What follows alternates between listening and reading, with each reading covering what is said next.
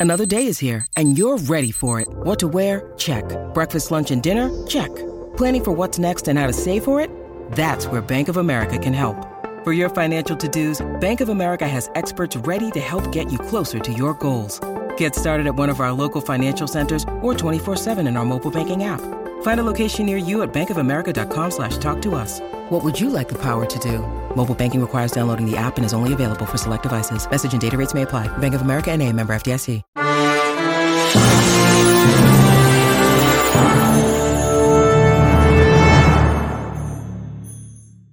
Welcome, Pewter Report readers, viewers, and listeners to a brand new edition of the Pewter Report podcast, energized by Celsius, the official energy drink of pewterreport.com. Hope everybody had a very Merry Christmas yesterday, spending time with friends and family. I know uh, we did as well over on the PR team. We are back for a Victory Tuesday, so everyone can enjoy their Monday with a Bucs win and it being Christmas. Then we're back for Tuesday to talk further about that Buccaneers win. So a happy Victory Tuesday to everybody. We'll talk about the game. We'll talk about the future of the Bucs and couple players in particular during today's roll call. I'm your host Matt Matera. Joined with me is my fellow colleague from PewterReport.com, SR Scott Reynolds. Scott, happy or merry belated Christmas to you. How was your holiday? Uh, it was great. Um, we're still partaking over here at the Reynolds household. We're having a Very bit nice. of a family party over here after uh, uh, Christmas. So, um, should be a lively show for me because I've gone from having two Celsius to some bourbon. So let's have a good time here on Victory Tuesday. And and the cool thing that Todd Bowles did after the game, Matt, on Sunday night is, hey, Victory Monday, and of course Victory Tuesday because the players don't report on Tuesday. So the Buccaneers got off Monday and Tuesday for Christmas and today, the day after Christmas, and will report uh, for duty tomorrow. And we'll be there, of course, the Pewter Report team, um, Matt Matera, myself, and we'll see who else shows up. But um, we'll have all the action covered uh, from one Buccaneer place tomorrow. So should be, um, uh, you know, a, a, great day of coverage, and we'll have our our um, our new Pewter Report podcast. You're tuning in for the Victory Tuesday podcast, of course. But tomorrow we've got Bucs versus Saints preview, and that guy right there, Yaya Diaby, Yaya Diaby. I mean, what a fantastic rookie season he's had as a third round pick. Um, I'll tell you, we we just, we we got to stop and pause for a second here, right? Because Santa came on Monday, yeah, and and gave some some gifts to everybody, you know, all the good boys and girls out there. But man, Jason Licht, I mean, Matt, the, the draft picks that this guy has been able to hit on year after year after year. And we talked about it on Sunday. Logan Hall, uh, not the best draft pick as of yet. Joe Tryon-Shoyinka, not the best draft pick of yet. What does he do this year? Drafts Calijah Kancey to essentially replace Logan Hall, or at least give Logan Hall some time to develop.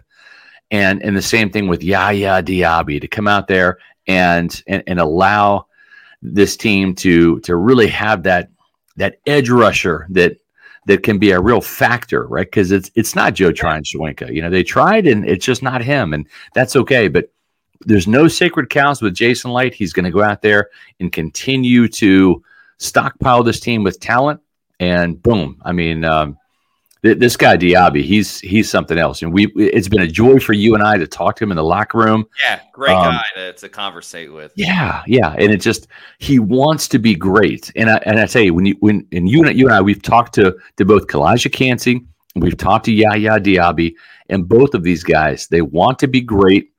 Um, reminds me a little bit of of Sapp and Brooks back in the day, back in '95, coming in where the team wasn't great back then. It was horrible. I mean, these were the Yuccaneers when those guys came in.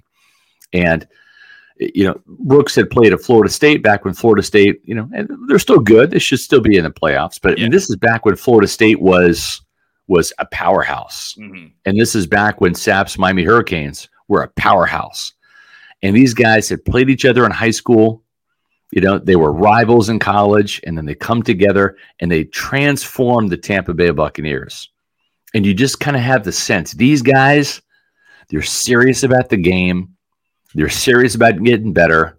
They have a veterans mentality. They're not they're, they're not saddled with the fact that oh I'm a rookie, I'm supposed yeah. to be learning. No, th- these guys want to be great right now, and man, the future is so bright with Calijah Kancey and Yaya Diaby, Matt.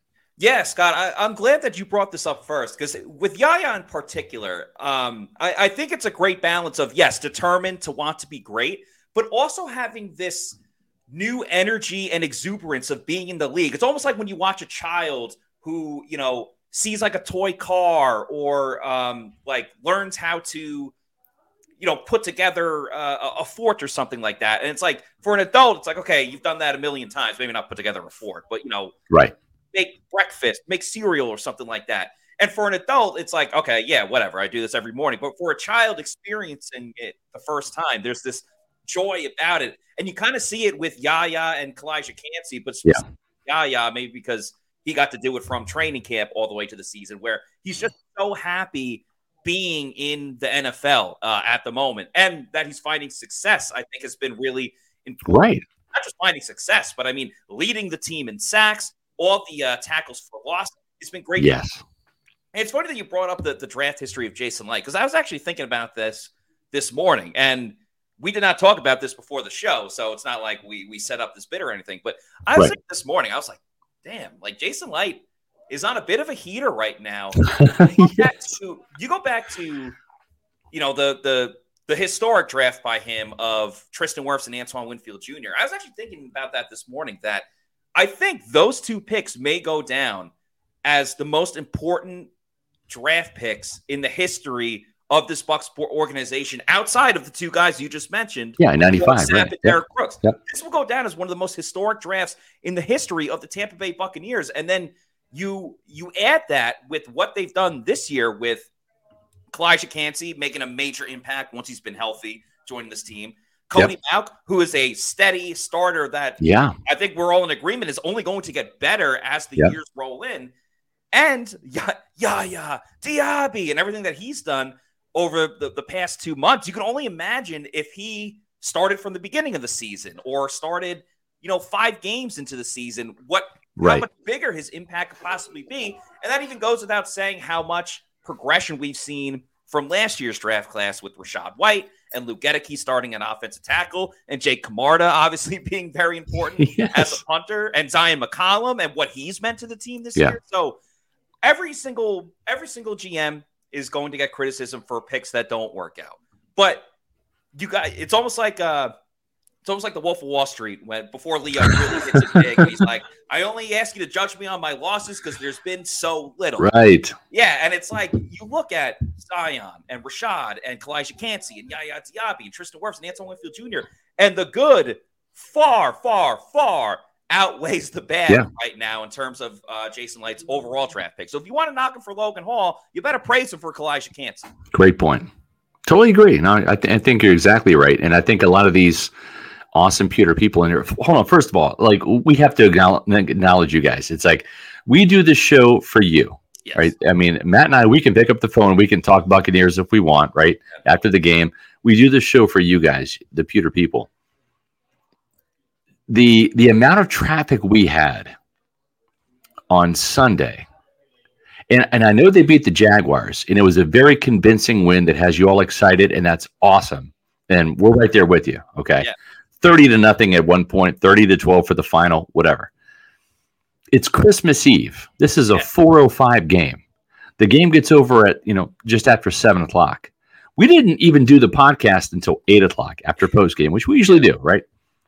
it's eight o'clock, right? Santa's on his way. Yeah. Okay. It's time to get kids tucked into bed, right? And the whole shebang.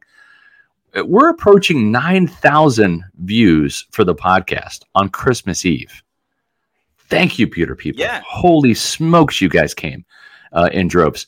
Um, we're, we're, we're close to in, in terms of our traffic on pewterreport.com for our post game coverage. All right. We're, we're working hard. We're cranking these stories for you guys and probably expecting, okay, it's Christmas Eve. It's going to be a little bit lighter day in terms of traffic. We get it. We know the Bucs won. You guys are fighting traffic to come home from the stadium, to get the kids tucked in bed. Santa's coming, right? All that, that business, right? We got that. I mean, Amalie Arena is sold out, I think, is around 17,000 people for a Lightning game. That's what our traffic was on Sunday night, on Christmas Eve. So thank you for your Pewter people for showing up the way you did for the podcast, for pewterreport.com. You guys are awesome. And we're happy to serve you. We're thrilled to serve you as your conduit between the team and your fandom. And I was blown away. Like I was, I was expecting, like, okay, it's gonna be a little softer. I get it. It's Christmas Eve. If it was a one o'clock game, different story. A little bit more time after the game. 405 start. I get it. You got to get home. You got family stuff going on. You guys came out in droves for us, and we are absolutely like thankful for that. So thank you. And also, Matty Diamonds, Paul thanks you because he made damn near one thousand dollars with Pewter Picks and props. So Matty Diamond gets his love yeah, let's from go. Paul, yeah. aka Florida Dream House. Thank you Good so job. much, Paul, uh, for that comment. Thank you to all the the, the Pewter people. It's, I mean, Scott said it perfectly, so I, I can't really add much more. But it it's it's it's I know it's the holiday season, so there's a lot of talk about joy. It truly is so much joy when we interact with everybody, when yeah, uh, we have great conversation. You guys have fantastic comments and questions and everything else. So um, you guys really drive this vehicle, and I could not no doubt. more happy and thankful to um, yeah. you know to do this show and interact with everybody on a uh, pretty much on a daily basis. I mean, we do the yeah, show. It's so much fun. Week, so yeah. uh, it's pretty often. We got a couple super chats as well, starting with our guy Paul, aka Florida Dreamhouse. Thank you for the two dollars super chat. Who says, "Bring me Baker haters." I've got something to say to you. Yeah, you could have done this on Festivus. That would have been nice, uh, having the, the area grievances. I got a lot of problems with you people, and you're going to hear about it. But you, you, know what, Paul? To your credit, you've been banging the drum for Baker Mayfield since right. training camp, and it hasn't always been great with uh, Baker and the Bakerettes. I don't know what we can call his uh, his, his uh, his fan base at the moment because right. Transaholic sounds a little bit better than the. but nonetheless, um, you know, Baker Mayfield is, is the talk of the town right now. I mean, outside of MVP discussion between Lamar Jackson and Brock Purdy up until last night's game, and, and maybe Tua and Josh Allen. I mean, Baker, and Tyreek Hill. We have I'm to give Tyreek his props too. Yeah, Tyreek Hill as well. But in terms of quarterbacks, I'm not putting Baker in the MVP discussion. Um, but Baker Mayfield is getting his flowers at the moment, and he has played great over the last two games in particular. Even going back to that Atlanta game, something we touched on a little bit, just finding his rhythm in crunch time and making the big throws at the end. It's carried over into the last two games. And more than anything else, this team is just comfortable and they love playing for each other. I mean, Tristan Wirfs talks about it all the time. You hear other analysts talking about it too. The chemistry that this team has built, you cannot quantify. And I'm not saying that they didn't have it with Tom Brady, they just had it in a very different way where, you know, Brady at time, like Brady was the boss, and it was like, oh, we don't want to we don't want to let down uh, someone who's more of a a boss figure slash like right. parental figure versus like Baker just feels like either your big brother or just another family member or just your boy. And maybe it's a little bit because there was really no pressure for the team going into the season because expectations on the outside were so low. There was pressure on Baker, no doubt about it, because he wanted to prolong his career for sure. Uh, but Baker is and the offense. Yeah. And a lot of times the, the offense goes as the quarterback goes. He is trending up at the right time. And uh, you know, it's a really special thing to see yeah. for, for how much so many people care about him. I think that's it. Salty ba- Salty Buccaneer has it. That's what you call the collective of ba- bakery, Baker yeah. fans. The bakery. That yeah. that's it. That's it. You nailed it. So we, we love you guys. That's it. The bakery. the bakery. The bakery. That's it. Yes. That's it. There's no doubt. That's it. The bakery. The, the bakery. Baker Mayfield and the bakery. Boom. Nailed it. Love it.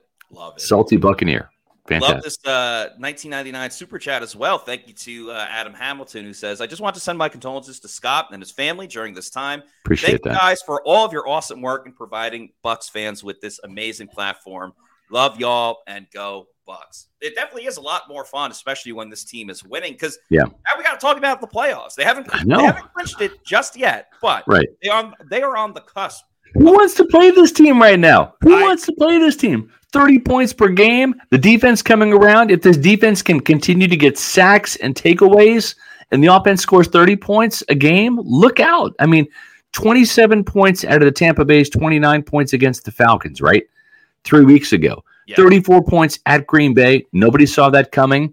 30 points against the Jaguars. They're averaging 30 points per game. That was the magic number during Tampa Bay's Super Bowl run in 2020. Not saying they're going to the Super Bowl, not saying that they're that they're not, but if we're looking at this objectively, I mean 30 points per game, Matt, was a dream back in October for this team, right? I mean, yeah. you remember like the Falcons game, 13 points, where, they get 11 points against the Lions, something like that. I mean, it's just it's been a it's been a struggle. But you know, Dave Canales has been good to us. He's told us from the get-go. He said, "Listen, it's going to take half the season to get this running game going." And it's exactly the truth. The reason why is is because the way the NFL is structured in this day and age, and Matt, you and I, we've been out there. For, how many training camps have we covered together? Five or six the yeah, last couple years. at least four or five. Yeah, man, it's like, and it's it's painful to watch in this day and age. And of course, I've got some years on you. You know, I'm used to the two a days, right? Double padded practices, all that stuff. But but there's no more live periods. And if it is a live period, it's like once or twice during camp, where it's like five minutes of like good on good, and yeah. and they're really cracking pads, but the only time that you have to work on the running game where it's full 100% physicality on physicality is is on Sundays. It's on game days. And so even during the the the season, I mean, Matt, you're out there at practice. It's like Wednesdays are walkthroughs. Yeah. The only time they practice. Yeah. The only time they practice is Thursday and Friday. They're in shells. They're not in, in full pads now. They're resting to keep their guys fresh for Sunday.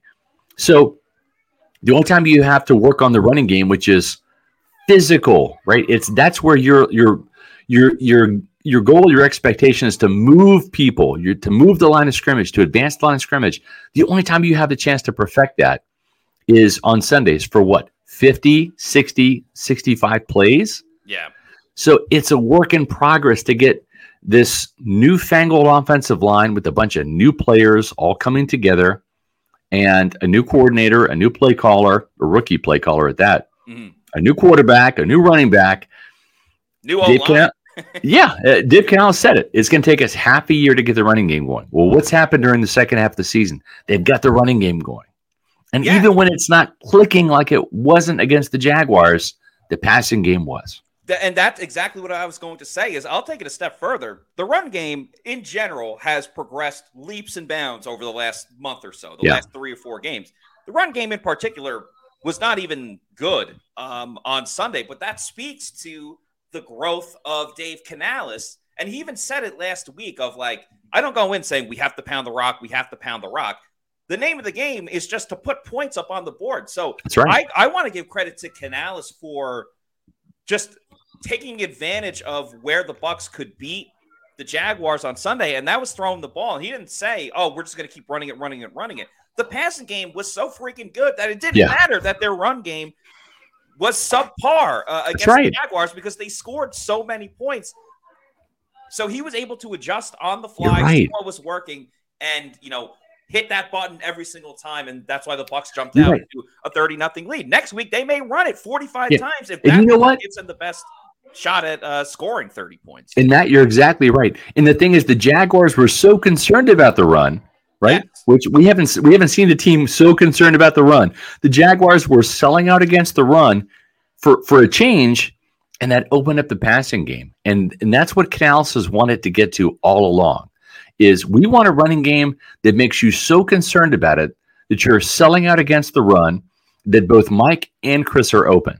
Yep. That you've got to commit a safety up there and say, you know what, Tampa Bay, your your running game has got us concerned, and we're going to shut it down at all costs. But then when you do that, it's at peril because Chris Godwin and Mike Evans can hurt you, and Baker is finding both of those guys right now over the last couple weeks. And you know what we're finding? We're finding out that hey, it's a Tuesday, right? We get that, but it's a Victory Tuesday. And we usually don't do podcasts on Tuesday, but you know what? It's the holidays. And because of that, um, we're going to treat you guys to something that we always do on Mondays, whether the Bucs win or lose. It's a thing called Roll Call. Where you at, Pewter people? Yes, this is a special Tuesday edition of Roll Call for those that may not know. If you're uh, joining us for, for the first time, first of all, thank you for watching this show, the Pewter Report podcast. But we do this every Monday or Tuesday in this case, where uh, it's just another fun way that we interact with all of our fans that we love so much, the Pewter people. Um, in a moment, Scott's going to go on a, a, little bit of a discussion about two players in particular. One of them we uh, we spoke about at the beginning of the show, um, and talk about your favorite team, the Buccaneers. And in the meantime, if you want to tell us where you were watching the show from, we will put it up on the screen because we got great fans in Tampa, in the state of Florida, in the United States, and internationally as well. Each week we got fans that pop up from all over the globe. So we'll put you guys up on the screen and um, give a couple shout outs after. So, Scott, without further ado, please take it away. All right. I tweeted this out this morning on the Pewter Report account, or X it now, whatever it is, because it's not Twitter anymore, it's X. But we got to talk about Antoine Winfield Jr., right? This guy is having, to say he's having a great contract year would be an understatement. He is having a legendary year. I've covered this team for 28 years. This year is like when Warren Sapp had 16 and a half sacks. This year is like when Shaq Barrett back in 2019 had 19 sacks to lead the NFL in sacks that year. This is like Derrick Brooks in 2002 when he was the NFL Defensive Player of the Year, helping the Bucs win the Super Bowl. I appreciate that, Xi Jinping. Um, appreciate you. Um, you know, um, whether you're a dictator or not, we appreciate your presence, Xi yeah. Jinping. So thank you. Um, but th- this is one of the best defensive performances of all time. It's it's almost like Lavonte David's 2013 season where he should have been a Pro Bowler, yet made the All Pro because he had five interceptions and and all this. I mean, just seven sacks, whatever he had. It was tremendous. This guy is having a legendary season. Why not Antoine Winfield Jr. for Defensive Player of the Year? I don't think there's been a clear cut Defensive Player of the Year. I know DaRon Bland gets all of the hype because of the pick sixes. He's also given up some touchdowns. And aside from those plays, he's been good, but not great. But I don't think you can sit there and take his body of work with those pick sixes as legendary as they've been, because he's what had like five or six this year. But Winfield has been consistently a one man gang for this team. And Tampa Bay is not America's team. There's no Tom Brady on this team anymore. They're not as as uh, visual as they as they have been over the past three years with Brady at the helm. They're not as uh, prime timey, that's a word, um, as I say in my my bourbon stupor here, uh, as the Cowboys are. Right? Uh, we get that, but look at the numbers: 110 tackles from Antoine Winfield Jr., five sacks, which is a new career high. Five sacks for any defensive back in a year, that's a lot. That's Rondé Barber esque. 12 passes defensed. Uh, that number, plus the five sacks, plus the five forced fumbles, which is also a career high and a team high for the Buccaneers, in addition to a team leading four fumble recoveries. The only thing this guy has not done this year is a pick six. It might be coming. It might come this week against the Saints, or it might come against the Panthers. I'm not going to bet against Antoine Winfield Jr. This guy deserves to be, in my opinion, the NFL Defensive Player of the Year because I can't think of anybody else that's more deserving than Winfield. Now, let's not just stop there because, yeah, yeah, Diaby. In my opinion, he's the Defensive Rookie of the Year. Forget the fact that he wasn't a starter until just a couple weeks ago. This guy has six and a half sacks. It's tied for the, the, the league lead for rookies in terms of sacks, but he's had the biggest impact.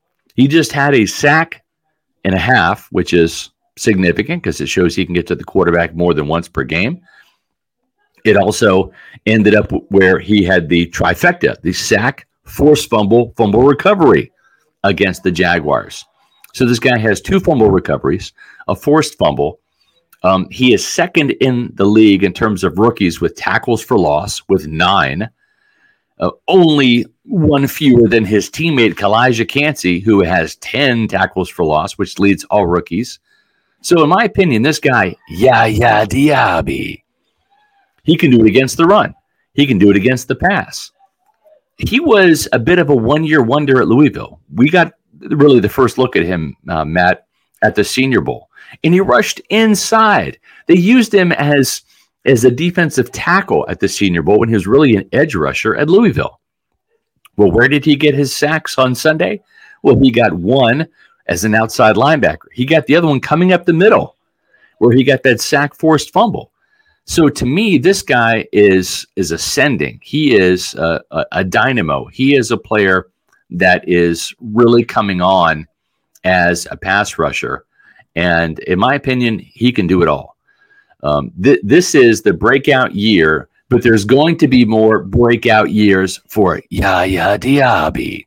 He will be a double digit sacker. And I'm not going to rule it out this year, although there's only two games left and he's a six and a half. So it would take two really good games to get there. But in my opinion, Yaya Diaby is a player that will end up being a double digit sacker for years to come for the Buccaneers. I really think this guy is scratching the surface of where he where he can and will be. And Matt, we talked about at the beginning of the show, he and Calijah Kancey have the seriousness about him. Yeah. They both want to be great. They both want to take this team to new heights. And um, he deserves to be Defensive Rookie of the Year. Antoine Winfield Jr. deserves to be the Defensive Player of the Year. I know the Buccaneers are kind of Johnny come latelys to this whole thing mm-hmm. because they started off the year three and one and then had that wicked slump that sent them down to four and seven. We're talking, you know, possible head coaching changes. Give this team credit for this four game winning streak. And the two guys on the defensive side that have been at the precipice of this turnaround for the Buccaneers Antoine Winfield Jr. and Yaya Diaby. Yeah, Scott, you make great points about both players. So the things that I'll add on is isn't even really like what they've done because you just kind of laid that out. But in terms of the competition for said respective um, accolades, you know, TJ Watt leads the NFL with 17 sacks it's a little bit of an apples and oranges type of thing. Like yeah. it shouldn't just go to, oh, well, this guy has a ton of sacks. He's the defensive player of the year. Where yeah. Field Jr. has stats all over the place. I mean, right. Um, tackling wise, if it's all linebackers that lead it. I believe Jessie Bates has seven more tackles than Antoine Winfield Jr., but yeah, he's right in that conversation. Yeah. Winfield's got the three interceptions. He leads all of the NFL in forced fumbles. Not a linebacker. Um, yeah. It's Antoine Winfield Jr. Yeah, that's so, a great point, Matt. I'll stop you right there. Yeah. Shaq Barrett with 19 sacks in 2019 was a Pro Bowler, yeah. but he wasn't Defensive Player of the Year, and he he could have been, maybe should have been. Yeah. I don't know who got it that year, but yeah, just because you have 17 sacks doesn't mean you're an automatic, you know, uh, insertion into that that category, in my opinion. Yeah, because like, how do, how do you make an argument for an edge rusher that's one who's one job and there's multiple jobs? Um, and TJ Watts, I'm not discrediting the player that right. he is. He's a fantastic player, but you know, like Antoine Winfield Jr. has more tackles than TJ Watt, and TJ's right. up at the line of scrimmage. TJ Watt has one interception, but Antoine Winfield Jr. has three, and Antoine has a number of sacks. So it's kind of difficult to argue a defensive end or an edge rusher versus a guy that plays 40 yards uh, That's right. behind the line of scrimmage. Um, and then for Yaya Diab, Yaya Diaby, um, the odds on favor right now is Jalen Carter, and I get it. There was always a lot of hype around him to begin with. The Eagles are a team that just played in the Super Bowl last season, so there's always a lot of discussion uh, around him. But Yaya has more sacks with less time starting. Who That's knows right. how Yaya could have looked if he was starting from day one? And I get it. Like, you still needed to give JTS some of those opportunities. And Zach Blobner had a had a great bit about it uh, on WDAE, talking about mm-hmm. you never know, but they also had to figure things out with Logan Hall, right? JTS. But now that Yaya's in there, let's see how these last two games play out. That's right. Let's say Yaya gets two sacks in each game, so I would put him at nine and a half. Let's say maybe he gets two and a half next week, and then or probably more two and a half against the Panthers, right? And two against the Saints, and he gets double digit sacks. You telling me that an outside yeah. linebacker that didn't start until almost halfway through the year and got double digit sacks isn't the um, you know, the defensive rookie of the year. And then right. that goes back to well, what about Witherspoon on the Seahawks that made a mm-hmm. lot of mm-hmm. plays as a cornerback? Yeah. How do you how do you measure that?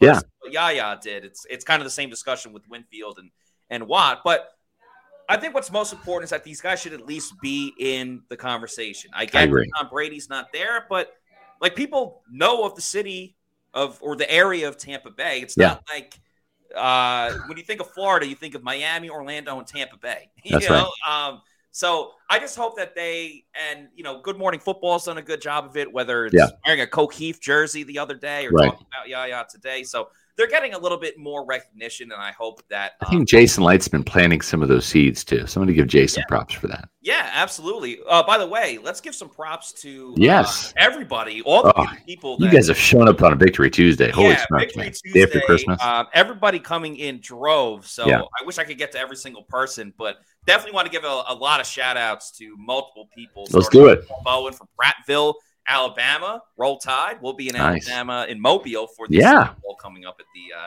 the end of next month. Just got my uh, email that said my credentials are approved, so we will be there. There we go. Shout out to uh, Rev Fish, Mark Fisher, for watching from Fayetteville, North Carolina. We got a local, uh, Charles Scott in St. Petersburg. This man we uh, already spoke to a little bit. Yeah. Ping, watching from Hong Kong. That's very cool that Pewter Report has reached Hong Kong. Buck Nasty SRT Hellcat from Augusta, Georgia. I love the Masters, so uh, shout out to Augusta. Corey Donovan from Lakeland, another local there. Now the Baker Mayfield effect. Soonerborn, watching from Norman. Boomer Oklahoma. Sooner. Glad to There have. Soonerborn. It's been a great run for Baker over the Yep. last few games. A little bit of the Miami area. Love Dade City. From Dade City. Uh, David Doker from Weir, Mississippi. Shout out to the Mississippi area. Yeah. Shout out to uh, Yellowstone uh, with Oh, Baz Clef. love Rule, Montana. From Billings, Yeah. Montana. Uh, D. Kakareka, following uh, Scott's instruction from last show, talking about where he's from and his favorite gift, gift as he's watching from Yeah. Chicago and says favorite gift, best uncle coffee. cool. mug. So very cool. Love it. Uh, and then we got a couple of uh, internationals to round it out. Frederick Graf watching from Gothenburg, Sweden. So Yas, very nice. And uh, Um Canal Ale Torito watching from Sao Paulo, Brazil. Yeah. It's the next NFL international destination Very cool. in 2024. So And y'all show up in droves. We love yeah, it. Yeah, exactly. And again, all over the place. So uh, really love that you guys turned out for this. Appreciate all of Yep. your um, support and participation in this conversation. Next thing I want to converse about Yep. it's our great sponsors that uh, drive this podcast. Celsius Energy Drinks, of course, is what I am talking about. Celsius has so many great flavors from the uh, Cosmic Vibe to the Oasis Vibe. Arctic Vibe is my personal favorite, but you can't go wrong with any flavor as you see on the screen. You got the sparkling wild berry, the sparkling orange, sparkling watermelon, the peach mango, peach vibe. So tons and tons of great flavors. There's no sugar. There's no uh, post energy drink crash or jitters that you might get with another product out there. So if you need to know where to find a Celsius, if you're anywhere in the States, go to the uh, store locator on the Celsius website, punch in your address, and it'll tell you the closest location where you can pick one up. It could be a Walmart, a health and fitness store, a Target, a 7 Eleven, or if you're in the Northeast, it could be a bodega. Bodega. And once you keep going to your bodega and you know you love Celsius and you want to get more and you want to get it in bulk, you're in luck because you can. That's when you head on over to Amazon, click on the subscribe and save, and you can have it sent to your place of residence whenever you want. I'd recommend getting that variety pack because variety spice of life. But yeah, you're in charge. You're the captain. Have it sent every week, month, quarterly, yearly. You're in charge. Just make sure you're drinking Celsius energy drinks. Make Celsius your number one pick. Celsius, the official energy drink of pewterreport.com. Liza, I'm with you. It is hard to find the cold Celsius, but you can find it on Amazon. The great thing is you can get it in bulk. They'll ship it to you in terms of a case right to your door. So go to Amazon.com and uh, click on the Cola Celsius, and they'll ship it right to you. So I'm a big fan of the Cola Celsius. It's a it's a great afternoon beverage. I prefer the orange in the morning, or um, even like the uh, the Oasis vibe or the Arctic vibe. But in the afternoon, it's that lemon lime for me, and it's cola. Very nice. Very nice. Let's keep the uh, super chats rolling in because we got a couple to get to. So thank you to Mark Fisher, Rev Thank Fish you. for the 499 super chat who says, How'd you say 2023 Bucs compare with the 2022 version? Coaching, talent, play, locker room. Both have been crazy, agonizing, and enigmas at times for this fan. Yeah. Um, I- I would say, and, and I remember saying this in the summer, and I think I tweeted it out, or maybe I mentioned it like in an SR's Fab 5. I said, don't be surprised when Dave Canales and Baker Mayfield score more points per game than Tom Brady and Byron Leftwich. And I meant it then, and it's coming true now. It took a while, but they're there. Yeah. They're over that 18 points per game hump. The last three games, they have averaged 30 points per game. This is real. This is a trend. This is not a fluke. It's a fluke when it's once or twice. When it's three games in a row, it, it's not. It's not a fluke. So um, this is where this team is right now. And and Matt, it's different because last year it seemed like this team was always like at 500 or one game below, at 500 yeah. or one game below. It was like like close to the surface. It's like they were drowning the whole season. It's like yeah. they come up for air, then they're drowning again. Come up for air, they're drowning again. Yeah, it was never more than like a two game skid or a right. two game winning streak, that type of thing. Where this yeah. has been like, oh my god, they're three and one to oh my god, they've lost six and seven to holy yes. crap, they just won four in a row yes. and they're they could clinch next week. It's it's like they were you know, they were three and one, and then they were four and seven, and they were literally drowning at the bottom of the ocean. And Poseidon, the god of the ocean, says, I will awaken you and I will bring you to the surface. Yeah. And he like grabbed him with the trident and like took him to the top and said, All right, now now you're above the water. Now you can breathe and you can flourish. And it's it's now like this team is getting out of the ocean. They're on shore, right? And they're you know, they're, they're a bunch of pirates. Uh, they they survived the you know the, the, the salty sea, and now they're on land and they're digging for treasure, and boom, they're eight and seven, and I mean they've got two games left, and these are winnable games at home against the Saints. Todd, Todd Bowles is three zero against the Saints. They seem to have their number. Uh, I know Carolina's playing well, and I wouldn't be surprised if Carolina beats Jacksonville because Jacksonville's wounded. Yeah, they're playing better. Week 18 is going to be a tough knockdown, drag out fight. But I think Tampa Bay is up for the challenge. And Matt, I liked what Todd Bowles had to say after the game. He recognizes last year they went into that Week 18 game with nothing to play for. Their playoff destiny was already known. It didn't matter win or lose, but they lost that game. They pulled the starters at the half. I think Todd Bowles is going in saying, you know what? Let's go ahead and, and win Week 18 against the Panthers. We're going to go for it. Starters are going to play. We're not going to ease up at all. We're not going to lose our momentum and our mojo. We're going to go into this, you know, assuming they win it against New Orleans, which I think they will. We're going to go into the playoffs with a six game winning streak, which has only been done one time in franchise history in 1999 with Tony Dungy as the head coach. Wow. And if I'm Todd Bowles and I'm watching the Pewter Report podcast and I'm hearing Matt and Scott talk about uh, you got to win some games, you got to show improvement. I want to be 10 and 7, not 9 and 8, right? Yeah. I want to give the Glazers every uh, you know, every reason not to fire me, not to switch coaches. I want to let them know I'm going in the right direction with this team. That Dave Canales, my offensive coordinator that I hired, is doing the right thing. Baker Mayfield, the quarterback that I went out and got from free agency with Jason Licht, is doing the right thing these draft picks that I collaborated with Jason Licht on, they're they're playing, you know, the right way and we're winning. So yeah, I like the fact that this year is completely different from last year. Last year was yeah. like so just under the surface. Now this team is like rising up and two more wins. Look out for the Buccaneers, man. I mean, if the Dallas Cowboys want to come in here, they're not good on the road. Yeah, they stink on the road. They want to come in a Raymond James Stadium. It's not going to be like last year. This is going to be a much different team.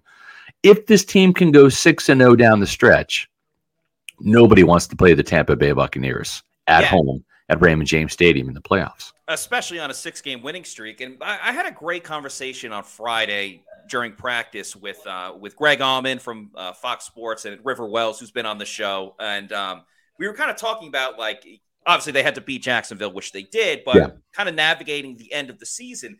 And Greg made a great point that like last year it made a little bit more sense to bench the starters because the whole thing was like protect Tom Brady and keep Tom Brady healthy right. yep. for the playoffs. And that totally made sense in the moment.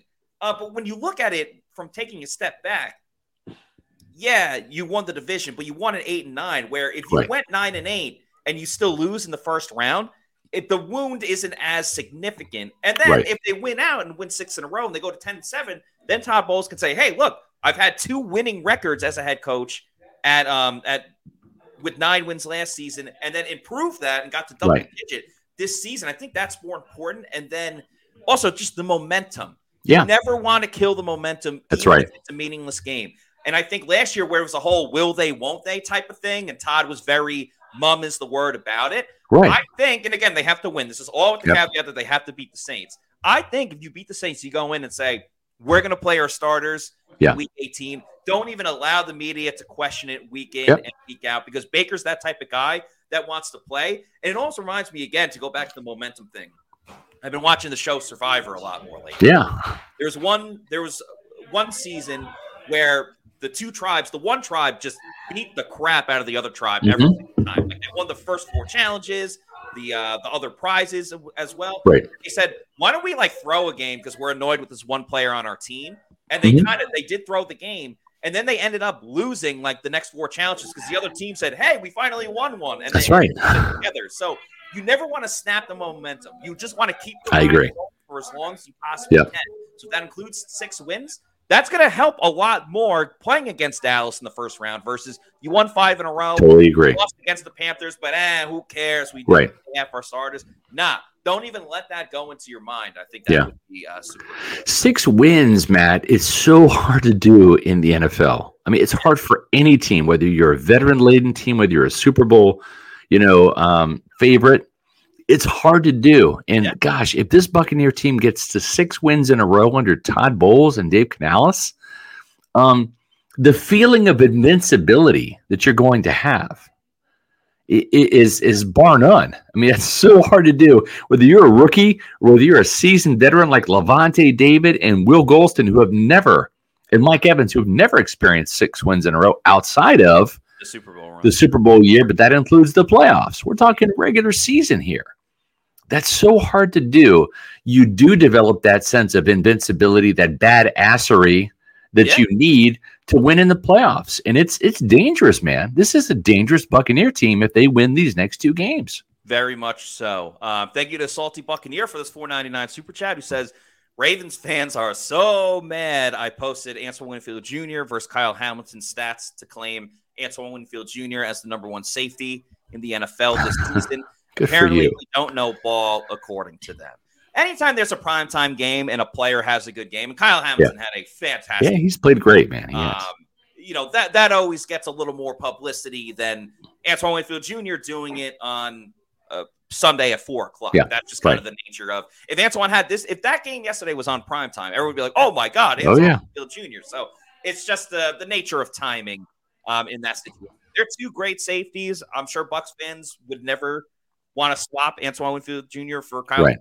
I'm sure Ravens fans wouldn't want to swap Kyle Hamilton for Antoine Right. Winfield Jr. They're both fantastic safeties, and I think uh, you're really splitting hairs in, in Mhm. that type of discussion. Yeah, I, well said. And you know, let the best man win. And you know what?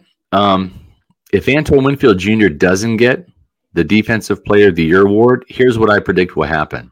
He's going to get his bag at the end of the year. That is assured. He will be re-signed and probably be what the first twenty million dollar safety or whatever the number is. Right? Yeah, I mean, it's like it's going to be ridiculous. That's going to be one of those checks, though, that Jason Licht, Mike Greenberg, and the Glazers they're happy to sign. And I think that just motivates Winfield Jr. even Yeah. more next year to say, "Oh, really? Okay. Well, I got my bag. I'm not satisfied. I want the recognition, and here I go.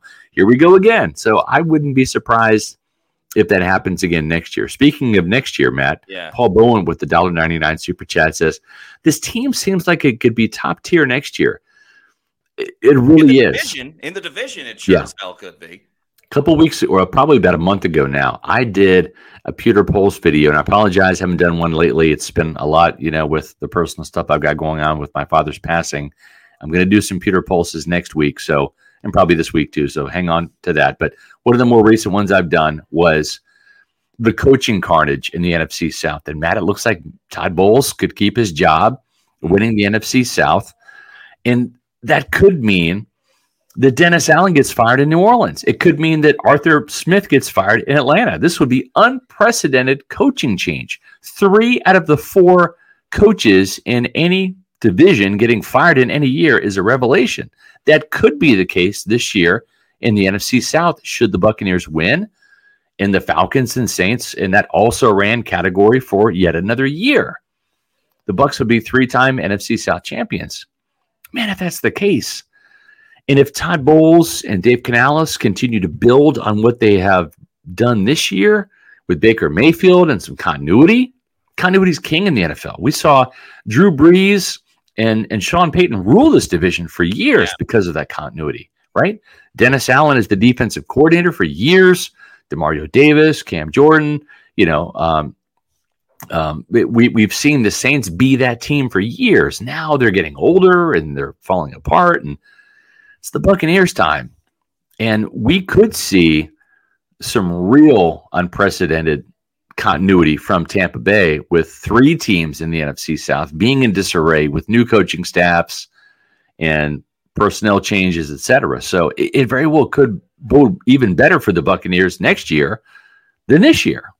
Oh, absolutely. With with a year of Dave Canales' offense under their belt, is only going to be that much better. Now, there are some keys to keeping that continuity, as you just said, and being top tier. They need to re-sign Mike Evans. They have to make sure Mike Evans is back. Uh, they need to make sure Lavonte David is under contract again. They have to give that money to Antoine Winfield Jr. and hopefully extend um, Tristan Wirfs as well. Because if you do all of that, then you got a core group intact. Oh, and Baker Mayfield as well. Right, um, right. So you bring Baker back, you bring Mike under contract. So you have Mike and Chris together for another season. You still have a very young offensive line that's pretty much all there. Aaron Stinnie, I don't think is going to have a crazy amount of suitors, so you can go right. and and re-sign him to an, a pretty inexpensive contract where sure. he gets a raise, but it still doesn't hurt the salary cap. Maybe you upgrade at center, and you have Robert Hainsey as a pretty solid backup, um, if anything were to happen. So yeah. yeah, those signings need to be made. But yeah, if you keep that group together, yeah, I mean they are going to be the favorite for the NFC South next season. And uh, before we get to Kathy Super Chat, one last thing I want to say because I, I, saw a tweet from uh, Nick Underhill who covers the Saints. He's got a pretty big following. Yep. And he was saying that the the Bucs the, the Saints went all in with the with the signing of Derek Carr, and the Bucs, right. putting quotations, took half measures.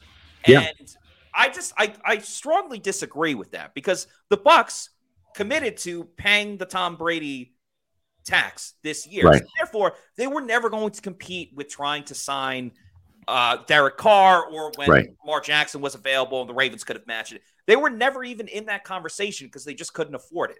Yeah. But to say that they took half measures, I just think is not true because within the confines of what money they did have, they brought in Baker Mayfield to at least make it a quarterback com- uh, competition. Right. They re-signed Jamel Dean. They re-signed Lavonte David. They brought yep. in Ryan Neal, who struggled in the beginning of the year, but since they've really cut down his snaps, he's been fine. And he was really important yeah. in that game when they beat the Panthers when he had to play linebacker. So they didn't have a lot of money to work with, and they still made a formidable team. So to say that they took half measures, I just think is untrue. Yeah. They played within the confines of the money that they had. Yeah. Uh, well, and you know what? We, have got a Saints fan here owning it, which is great. Eugene Sutherland, welcome to the Pewter Report podcast. We appreciate that. Saints fan here, got to give it up.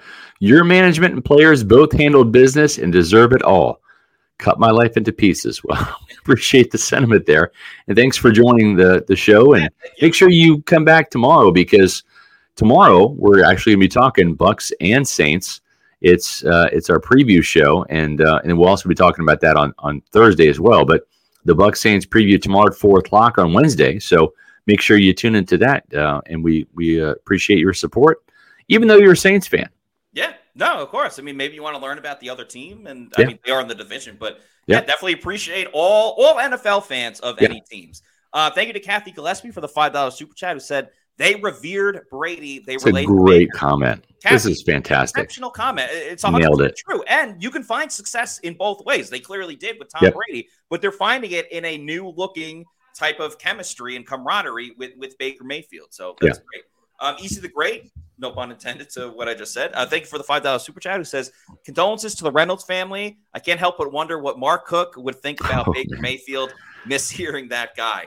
The first thing is we missed out on a great opportunity to have yeah. what's cooking with oh, Baker Mayfield. So it's like cooking and Baker. Yes. Um, oh yeah. That's the first thing I thought of. Yep.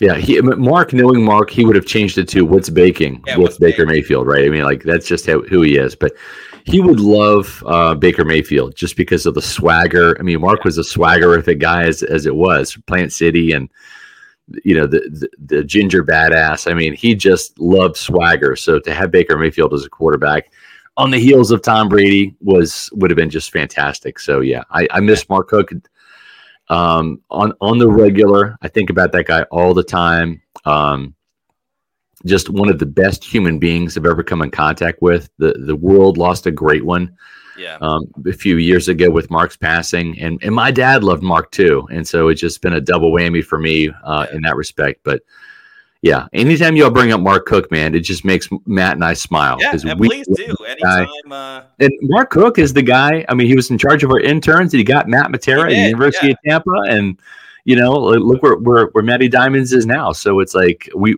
you know, we we've got uh, mutual affection and always will be for Mark Cook, the legend. No yeah, I, I owe a ton to uh, to Mark and to Scott as well. And uh, yeah, miss Mark a lot. And yeah. he knew so much about the Bucs and gave great analysis. Yep. But he also was able to pull the humor out of anything. Yes. Able to um, just live in the show uh, in different ways. And no I feel like he and Baker would have had some oh, a yeah. great friendship. Just the way that Mark can kind of yeah, their exchanges, yeah, people, yeah, would would have been very funny. A lot of fun, like behind the scenes stuff. Yep, um, for sure.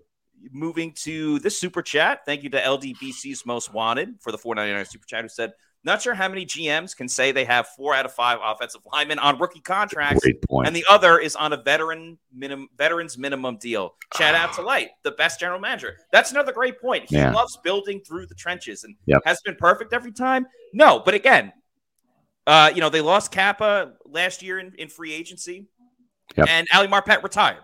Yep. like unexpected. So, oh, and Ryan Jensen got hurt, the Pro Bowl center, right? Yeah, like, yeah. That was not part of the plan. So, um, you know, you know, hold on. That's a great point. Yeah. Ryan Jensen is still supposed to be the center this year. Ali Marpet is still under contract this year. Like, like that was supposed to happen, right? And for Licht to kind of have to adjust course and and go to Plan B, Aaron Stinnie and draft Cody Mauch, this is not part of the plan. So for a guy that, that, like you said, Matt, like loves to build through the trenches in the draft, I mean, he has had to to find capital, right? Draft pick capital, yeah. and, and, put it in places where he thought were, were good, right? With Jensen and and with with uh with Ali Marpet. But yeah, I mean, it's just a tremendous job by by Jason Licht. There's no doubt. Yeah, I mean, we, week in and week out, he he's able to, or year in and year out, I guess I yeah. should say, he's able to, um, you know, a, a assemble a group that has, has really done great things. Um, if you want to do great things when it comes to gambling and betting, the best place to uh, do that is over at mybookie.ag. Use the promo code Pewter, P E W T E R, get a first deposit bonus over at mybookie. If you found a $100 bill on the ground, you wouldn't just walk past it. So don't pass up a chance at easy cash with mybookie. MyBookie.ag has the biggest online selection of odds and contests to fill all your sports betting needs anytime, anywhere so you can turn that sports knowledge into cash in your wallet. Bet on the NFL college bowl games, which are going on right now. Minnesota just scored a touchdown. Shout out to Antoine Winfield Jr. There you go. Or play for a share of big cash prizes in the weekly blackjack tournaments. You've been waiting for the right time to get in on the action. That time is now. So make your winning move today. Sign up at MyBookie, use the promo code Pewter, P E W T E R, and claim your deposit match redeemable up to $1,000. So that's $1,000 free in your MyBookie bank account. So even if you learn from Plant City Math, you know that that is a heck of a deal. So again, that's the promo code Pewter, P E W T E R, to claim your bonus. Bet anything, anytime, anywhere with mybookie.ag and check out their online casino as well for all their fun games. So that's mybookie.ag. Yeah. Um, not a super chat, but important that we address this. Carlos Farley says, Scott, if number 45 balls out the last two games, do you think the Bucs will still let him walk after the season is over? Yes, I do. Um, this might be a little bit of a postseason war between Jason Licht and um, Todd Bowles. Devin uh, gets all the credit for having a great bounce back game. Sometimes you need to be benched to have that kind of resurgence, and that was the case. And he played great against the Jacksonville Jaguars. But two games, three games at the end of the season does not, you know, a, a season make. Um, there's been too many bad performances and I think Jason Licht too, Matt, you go back to Doug Martin, who balled out in his contract year back in 2015. And then when when you had Dirk Koetter take over as the head coach in 2016, Jason felt compelled. Well, I've got to give this new head coach, who is his offensive coordinator, I've got to give him his Pro Bowl running back, right? Yeah. And so he did that, signed Doug Martin to that massive deal. And what happened? He didn't, I don't think he hit 500 yards in any season after that and was not the thousand or the, not even thousand, 1400 yard rusher he was mm-hmm.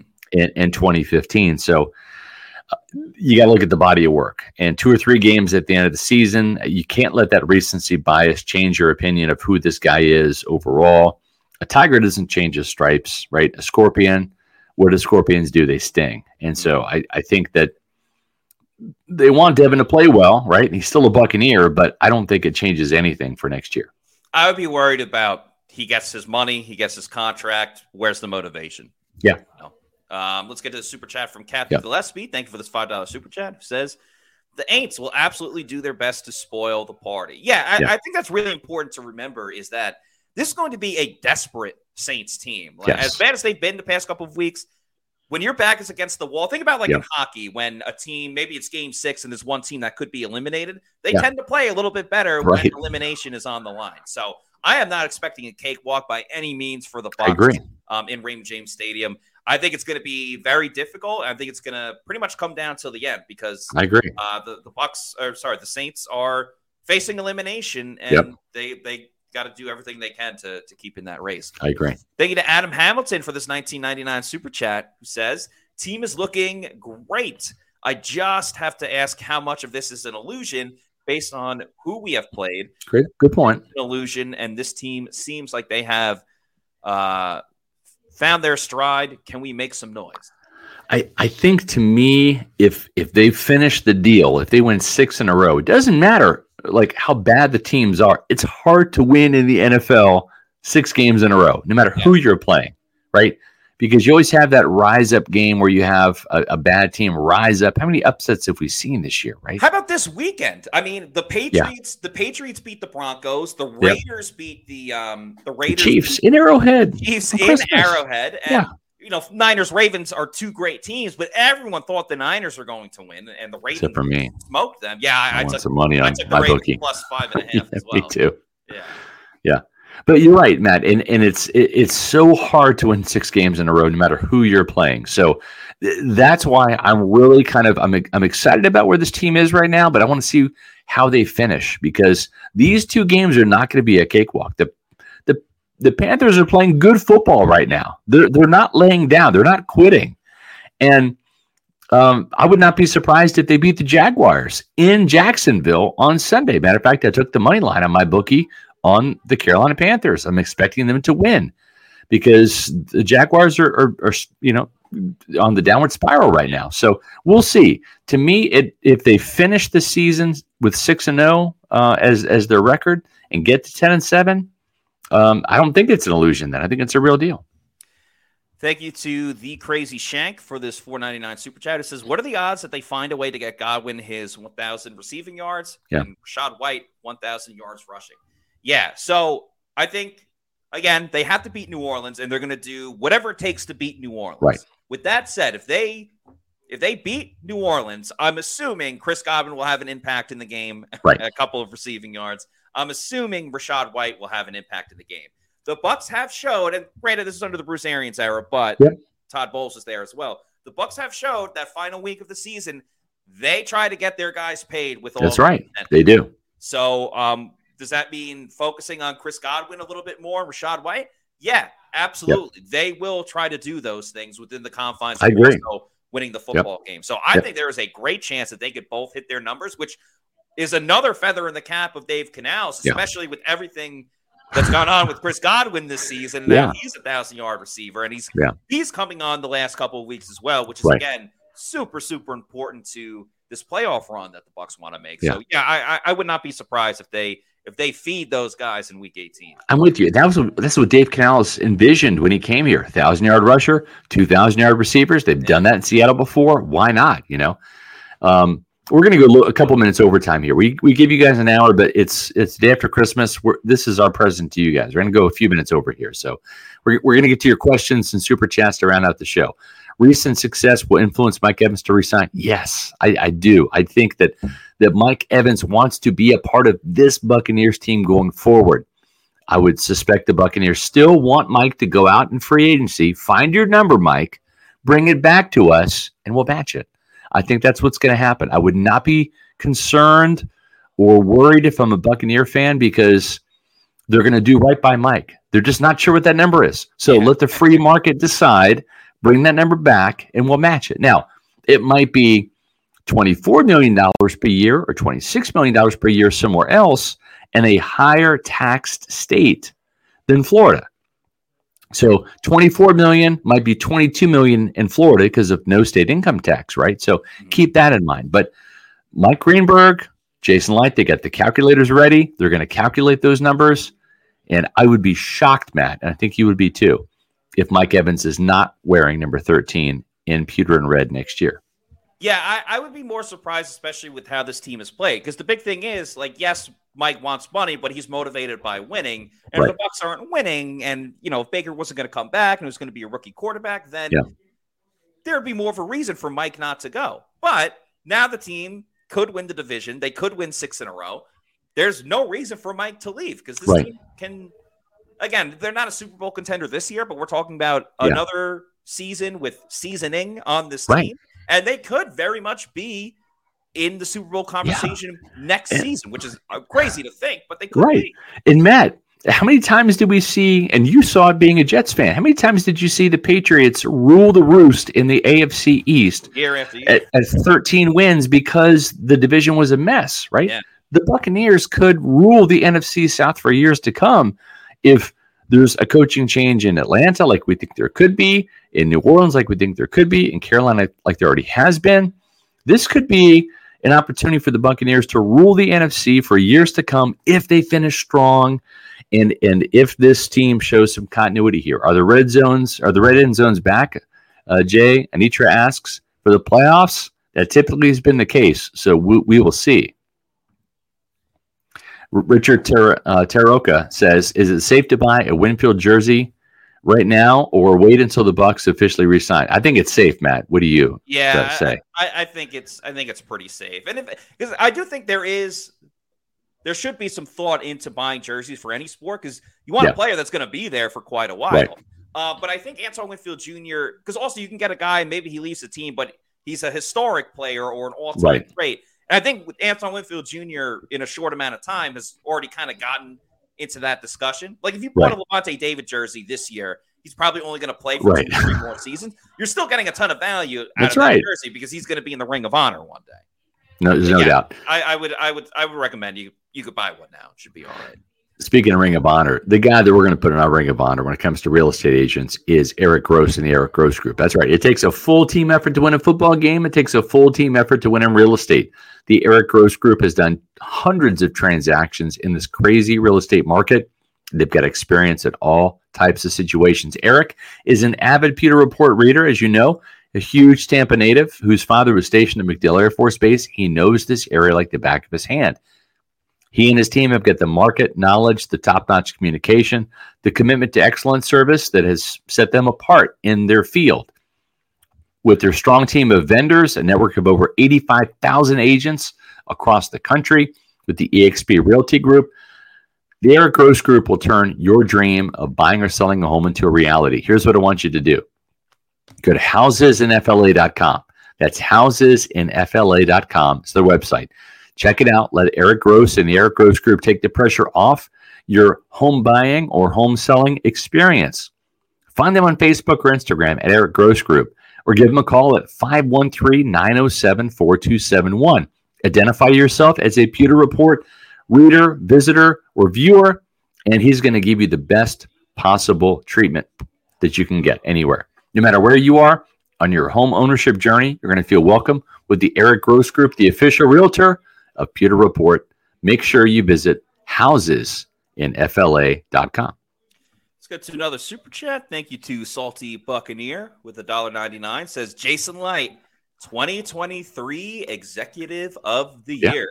He's bringing up a strong case. I mean, the signing of Baker Mayfield, while still relatively inexpensive, Baker, outside of Damar Hamlin, probably has a good case for comeback player of the ah, year. yeah. So I think Jason Licht deserves credit for that. You know Again, the, the draft picks that we talked about. Yeah, I mean, listen, I mean, this might be an unpopular opinion, and I'm going to share it, and I hope I don't regret it, and I don't mean any disrespect whatsoever. I, listen, it, it, it, it it's a miracle a medical miracle that Damar Hamlin is is still alive, and that's fantastic, and that should be absolutely celebrated. There's no doubt about it. but I think he's got five tackles this year. He's been inactive for like a, a game day inactive for a lot of games. And, and it's like it's almost a default proposition because Damar Hamlin didn't die in the field. He's going to be the comeback player of the year because he came back to the NFL. It's different. it certainly doesn't happen every day, and thank God that he did. Right? I mean, I mean that was a tragic scene that we all witnessed unfurl.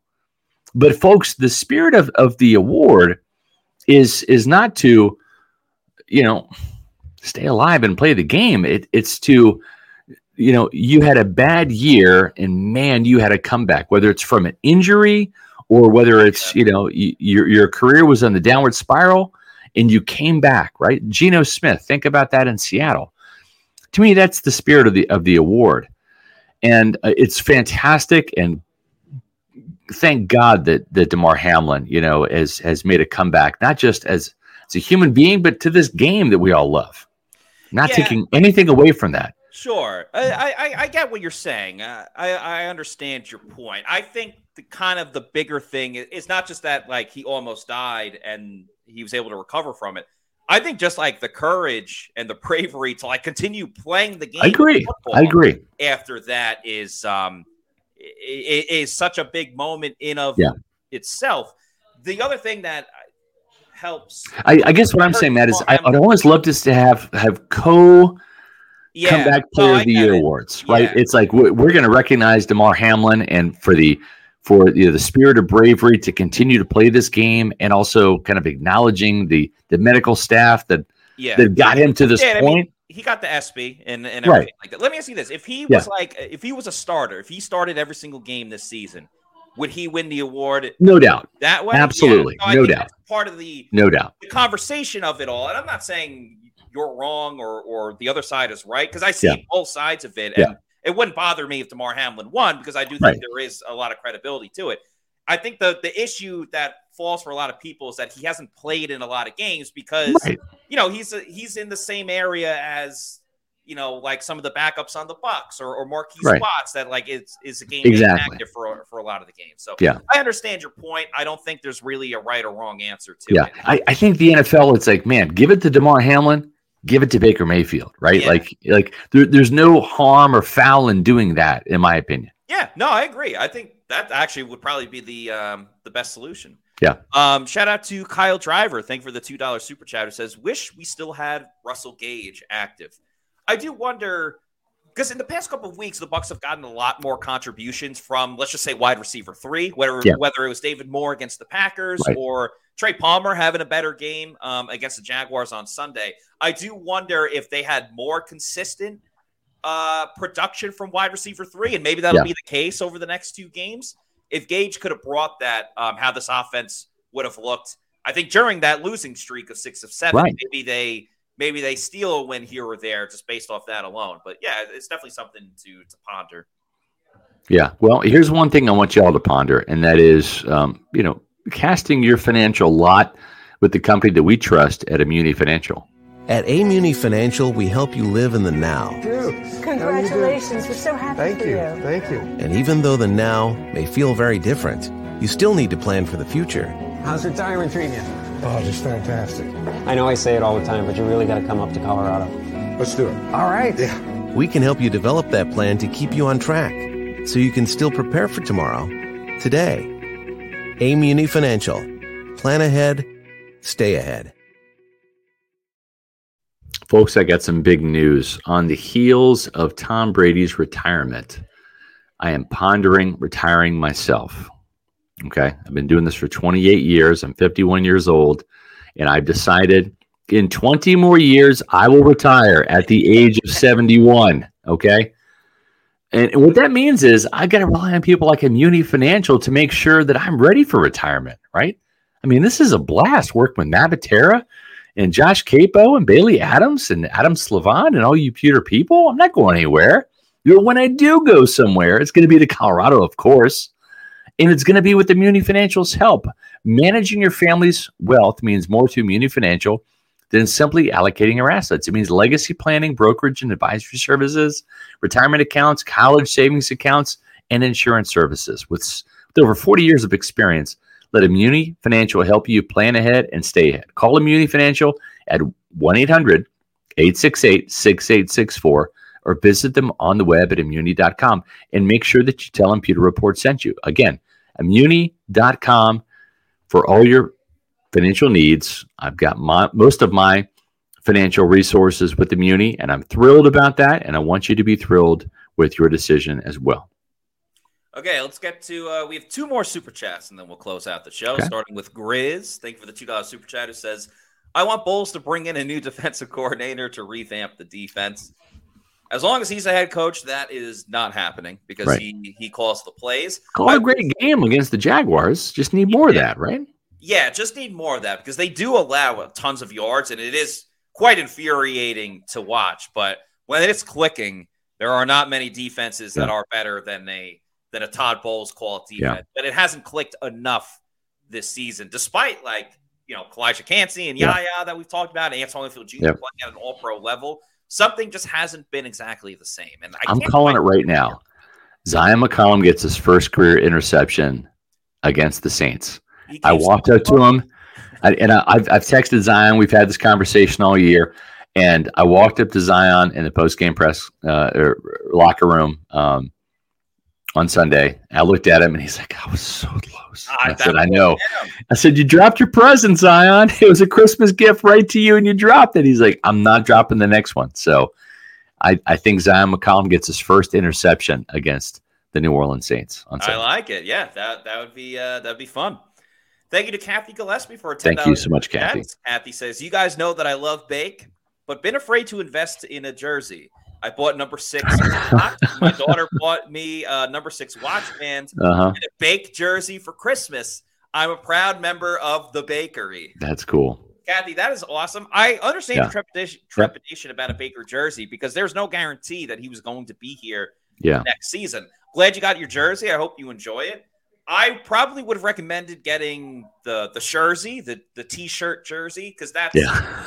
a lot less expensive. Right. And you could still rep Baker. And then um, you know, if if he stays here long term, because he might only be here for next season. We don't totally know how that contract's going to look. yeah. Um, but if he's here for a couple of years, then yeah, definitely get the jersey. Um, but yeah, it's just it's fun seeing Baker do great things for this team. Yeah, there's no doubt.